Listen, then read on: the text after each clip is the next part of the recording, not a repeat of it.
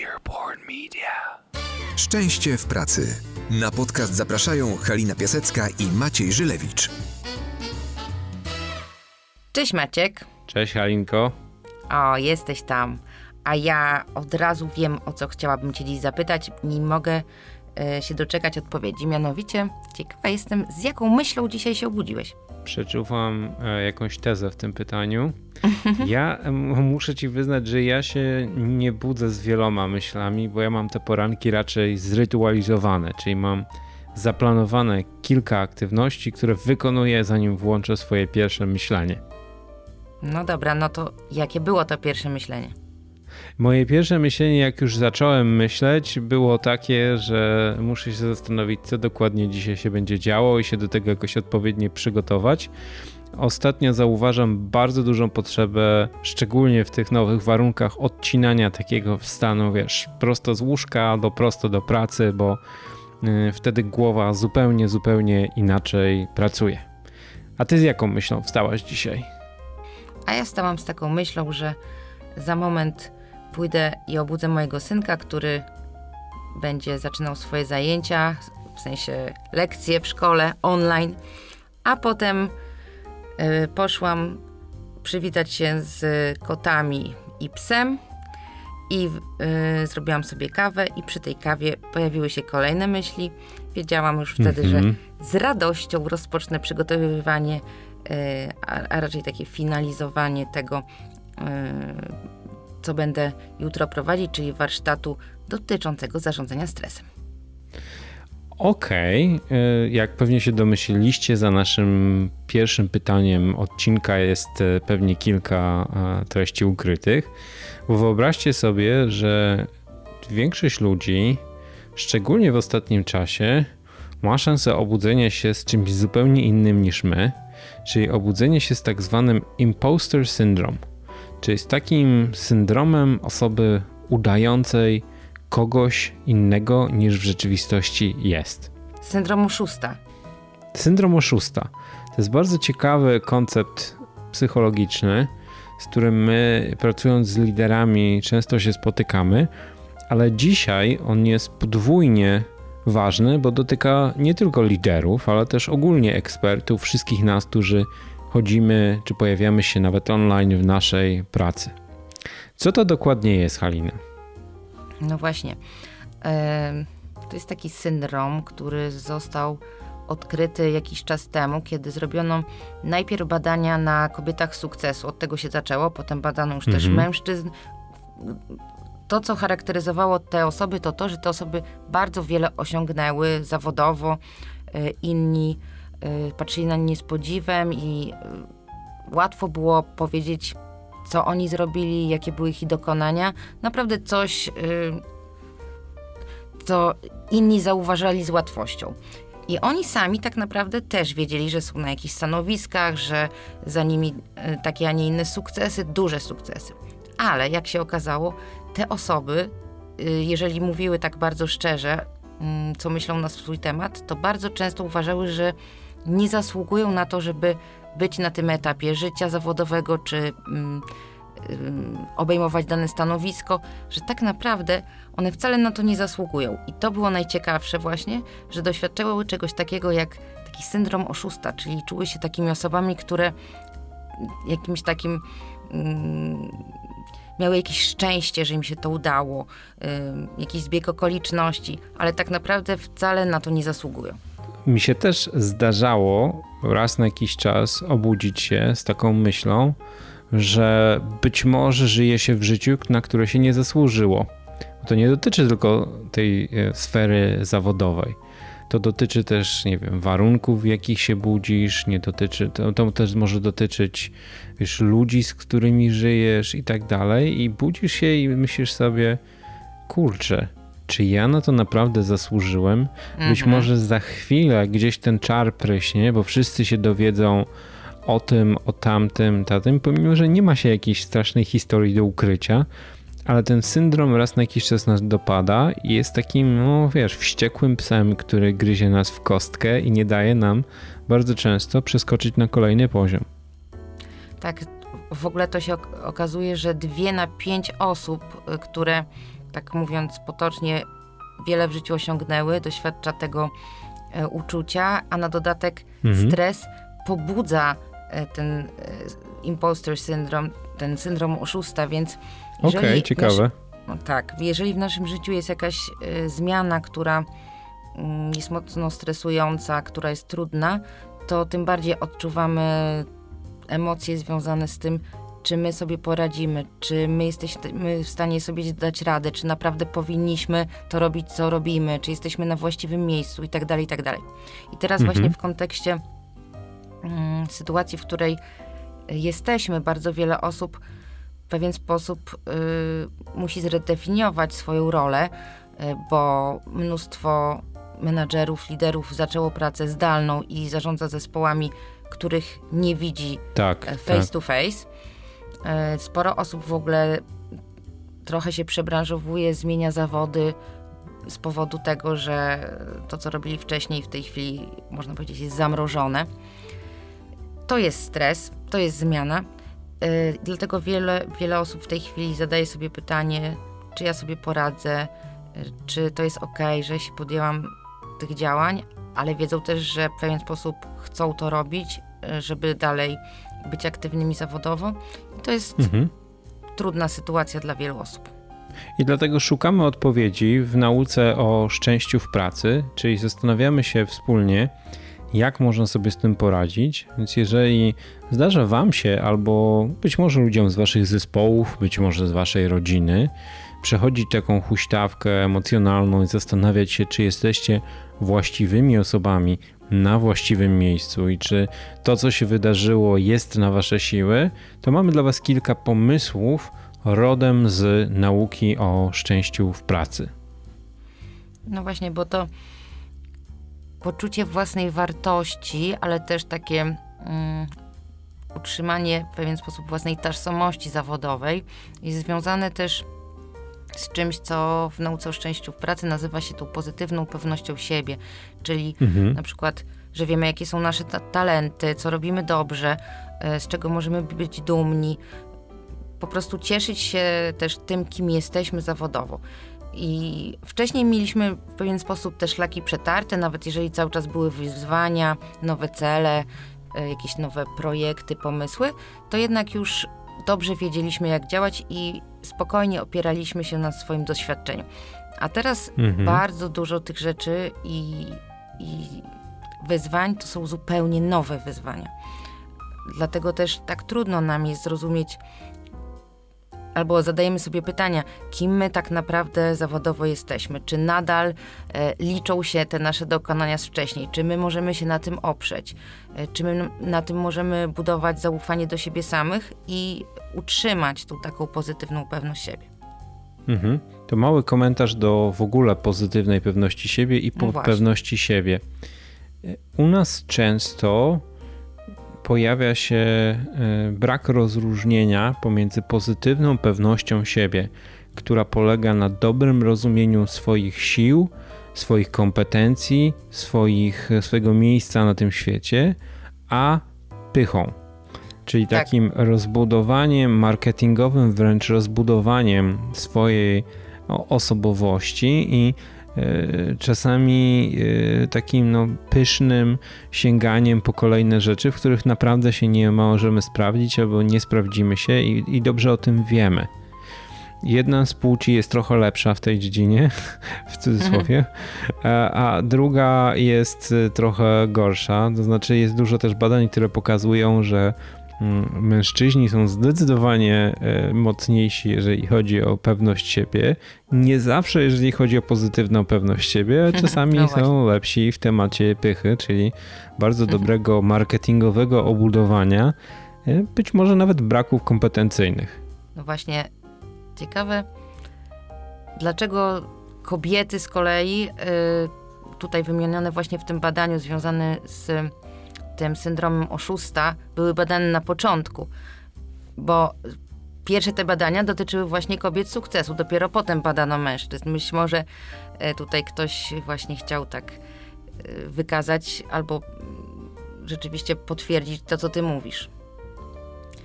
To może być też tak, że ta pozytywna pewność siebie y, jakoś w toku socjalizacji, wychowania w pewien sposób być może naturalnie jest przekazywana y, mężczyznom, aczkolwiek ja, ja, ja jestem przekonana, że to się już bardzo, bardzo zmienia, y, że bardzo dużo robi się w tym kierunku, żeby ludzie w ogóle na tą pozytywną pewność siebie stawiali w kontekście mm, osiągania sukcesów zawodowych, bo tak jak powiedziałeś, to nie jest pycha, tylko to jest y, coś, na czym możemy się oprzeć i dzięki temu być po prostu szczęśliwsi w pracy i nie tylko. Ja myślę, że my mamy tendencję jako w ogóle ludzkość do um, upraszczania definicji. I często jak zapytasz ludzi na przykład, co to znaczy asertywność, to ci powiedzą, że to jest mhm. umiejętność mhm. mówienia nie.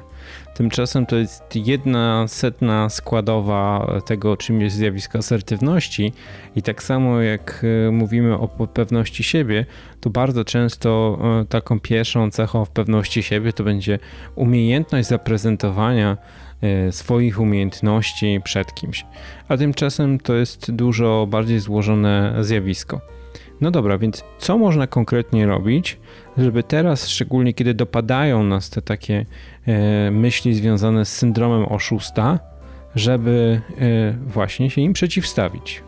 Pierwsza rzecz to mm, łagodnie tak do siebie podchodzić, czyli y, to, co mówił Talben Shahar, nie być perfekcjonistą, tylko optymalistą. Więc jeśli jesteśmy w jakiejś nowej roli i jesteśmy w nowej sytuacji, pracujemy w zupełnie innych okolicznościach, to postawić jakieś tam rzeczy, które są kluczowe, o nie zadbać, ale tak mówiąc potocznie, odpuścić sobie trochę resztę i zastanowić się, co dla nas uważ- co, co my uważamy, że jest ok w tej sytuacji Y, jaki nasz styl pracy, nie wiem, podejście do tej pracy, jakie nasze zachowanie, uznamy, że ono jest ok w tym kontekście, w którym ży żyjemy teraz. Czyli przede wszystkim nie być perfekcjonistą, nie oczekiwać od siebie rzeczy niemożliwych w tej sytuacji, w której żyjemy. No to Halina, tym tekstem o tym, żeby nie być perfekcjonistą, wysłałaś na lata terapii pewnie wiele osób, które mogą słuchać tego podcastu. A tymczasem może to nie rzeczywiście nie potrzeba terapii, tylko na przykład można sięgnąć po wspomnianą przez ciebie książkę e, Talben Shahara. E, to jest książka Perfect, tak? Która opisuje, tak, opisuje dobrze, że bycie perfekcjonistą czy perfekcjonistką niesie ze sobą prawdopodobnie więcej zagrożeń niż bycie na drugim końcu spektrum to prawda. Tak? Okej. Okay. Drugą rzeczą, którą ja bym chciał Wam podrzucić, to jest y, taka koncepcja, y, która zresztą jest bardzo obecna w tematach i szczęścia w pracy i w ogóle y, dobrostanu, żeby bardzo uważnie, szczególnie w tych czasach, dobierać sobie punkty referencyjne. Czyli my mamy tendencję do oceniania siebie na zasadzie jakichś e, czasami nie najlepiej skonstruowanych benchmarków, punktów odniesienia. Czyli jeżeli e, to na przykład dotyczy naszej branży, to jest, to jest bardzo ciekawe, ale jeżeli byście rozejrzeli się e, po internecie i spojrzeli na wiele firm konsultingowych czy szkoleniowych, to nagle się okazało, że drugiego dnia po wprowadzeniu pandemii wszyscy byli absolutnie mistrzami wszystkiego. Czyli wszyscy sobie świetnie radzili z pracą zdalną, wszyscy byli mistrzami bycia zdalnymi liderami, wszyscy potrafili świetnie operować narzędziami. Tymczasem to są bardzo często e, te punkty odniesienia, które dla nas mogą być bardziej stresujące niż motywujące. Słucham przeróżnego rodzaju inspiracji i ekspertów, którzy się wypowiadają właśnie z naszego obszaru szczęścia w pracy w ostatnich tygodniach. I oni mówią jasno, żeby my też zresztą o tym mówiliśmy, żeby podwójnie selekcjonować źródła informacji, z których dzisiaj korzystamy. Bo e, to takie czasami sztuczne pokazanie, że my już żeśmy wszystko pokonali, ze wszystkim wygrali, kiedy odniesiemy je do naszego cały czas zakłopotania sytuacją, nieumiejętności e, robienia pewnych rzeczy, uczenia się cały czas, może mieć efekt mhm. wręcz odwrotny.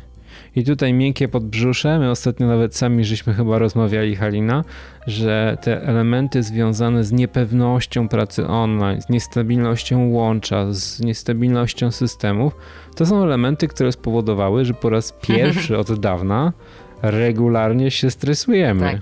nie? My potrafimy zarządzać pewnie stresem, natomiast ja zauważam u siebie podniesione poziomy adrenaliny, kiedy nawet y, mamy przed sobą w miarę niewymagające, tutaj to, to stawiam y, w pewnym zawieszeniu, ale niewymagające aktywności tak. online. Nie? Pomimo, że na co dzień korzystamy z tych narzędzi, natomiast tutaj to takie skomasowanie tego i niepewność tego, jak one będą akurat danego dnia i o danej godzinie działały, czasami powoduje podniesiony poziom stresu. Więc uważnie dobierajcie punkty odniesienia, a najlepiej jest jednak ustawić sobie swoją własną busolę i własnoręcznie ocenić sobie, e, w jakim rzeczywiście jesteśmy punkcie. To dotyczy nie tylko oczywiście tej sytuacji konkretnej stresowej, ale i wszystkiego, bo my na przykład oceniamy poziomy naszego wyglądu, poziomy naszego, naszej zamożności, różnego rodzaju inne rzeczy, właśnie poprzez referencje, bardzo często z telewizji czy z to internetu. Prawda. Mm, to jest bardzo, bardzo taki mocny mechanizm, ale też taka istotna rzecz w kontekście budowania tej pewności siebie i mm, zatrzymania trochę tego syndromu oszusta, żeby on się nie rozbuchał tak bardzo. E, to jest też te, mhm. to, o czym się bardzo często mówi, czyli w kontekście mm, tej zmiany, kwarantanny i tego, że wielu rzeczy jeszcze nie wiemy, jak to będzie, jak to się wszystko rozwinie, w którą stronę mm, pójdzie nasze życie zawodowe, e, to przede wszystkim też zaakceptowanie tego, że w nas się różne emocje pojawiają, bo mm, często w kontekście pracy Y, mamy takie przekonanie, że od nas się oczekuje, że my tych negatywnych emocji nie będziemy doświadczać, a przynajmniej, że sobie z nimi poradzimy w tym znaczeniu, że to nie będzie temat. Po prostu zachowamy to dla siebie, jesteśmy duzi, dorośli i musimy sobie poradzić. Tymczasem y, mówi się o tym, że mhm. my teraz bardzo potrzebujemy takiego bezpieczeństwa psychologicznego właśnie w pracy. To bezpieczeństwo psychologiczne mhm. y, polega na tym, że mamy prawo powiedzieć, że nie wiem, e, odczuwamy niepokój, że czujemy się gorzej, to nie znaczy poddać się temu. E, natomiast takie poczucie w nas, że jesteśmy z tym akceptowani, że to jest ok, to nie znaczy, że staliśmy się gorszym menadżerem, pracownikiem itd., tak itd., tak daje nam takie poczucie, że możemy być sobą i to daje taką pozytywną pewność siebie właśnie. To jest, to jest trzecia mhm. rzecz, która jest istotna. I to jest też ważny temat, słuchajcie, dla liderów. Jeżeli w takiej roli jesteście, to może warto sobie zadać pytanie, co wy dzisiaj w tym temacie zrobiliście, bo na ile mamy stworzoną przestrzeń jeszcze cały czas, jeszcze myślę przez kilka tygodni, a może dłużej, dla ludzi, żeby mogli powiedzieć, że z czym się czują nie najlepiej. I to e, może się zaczynać od pytania, jak się czujesz, które pada częściej niż zwykle, bo jak już żeśmy też wcześniej mówili, to nie jest krzywa wznosząca to, co się dzieje z naszymi głowami teraz. Być może dla niektórych jest krzywa wznosząca, ale dla bardzo wielu osób to jest sinusoida. Jednego dnia jest trochę lepiej, drugiego dnia jest trochę gorzej, potem tak. lepiej, trochę gorzej. Ważne, żeby ta sinusoida też trochę e, miała bardziej wypłaszczone te wahania, ale, ale to może być cały czas sinusoida.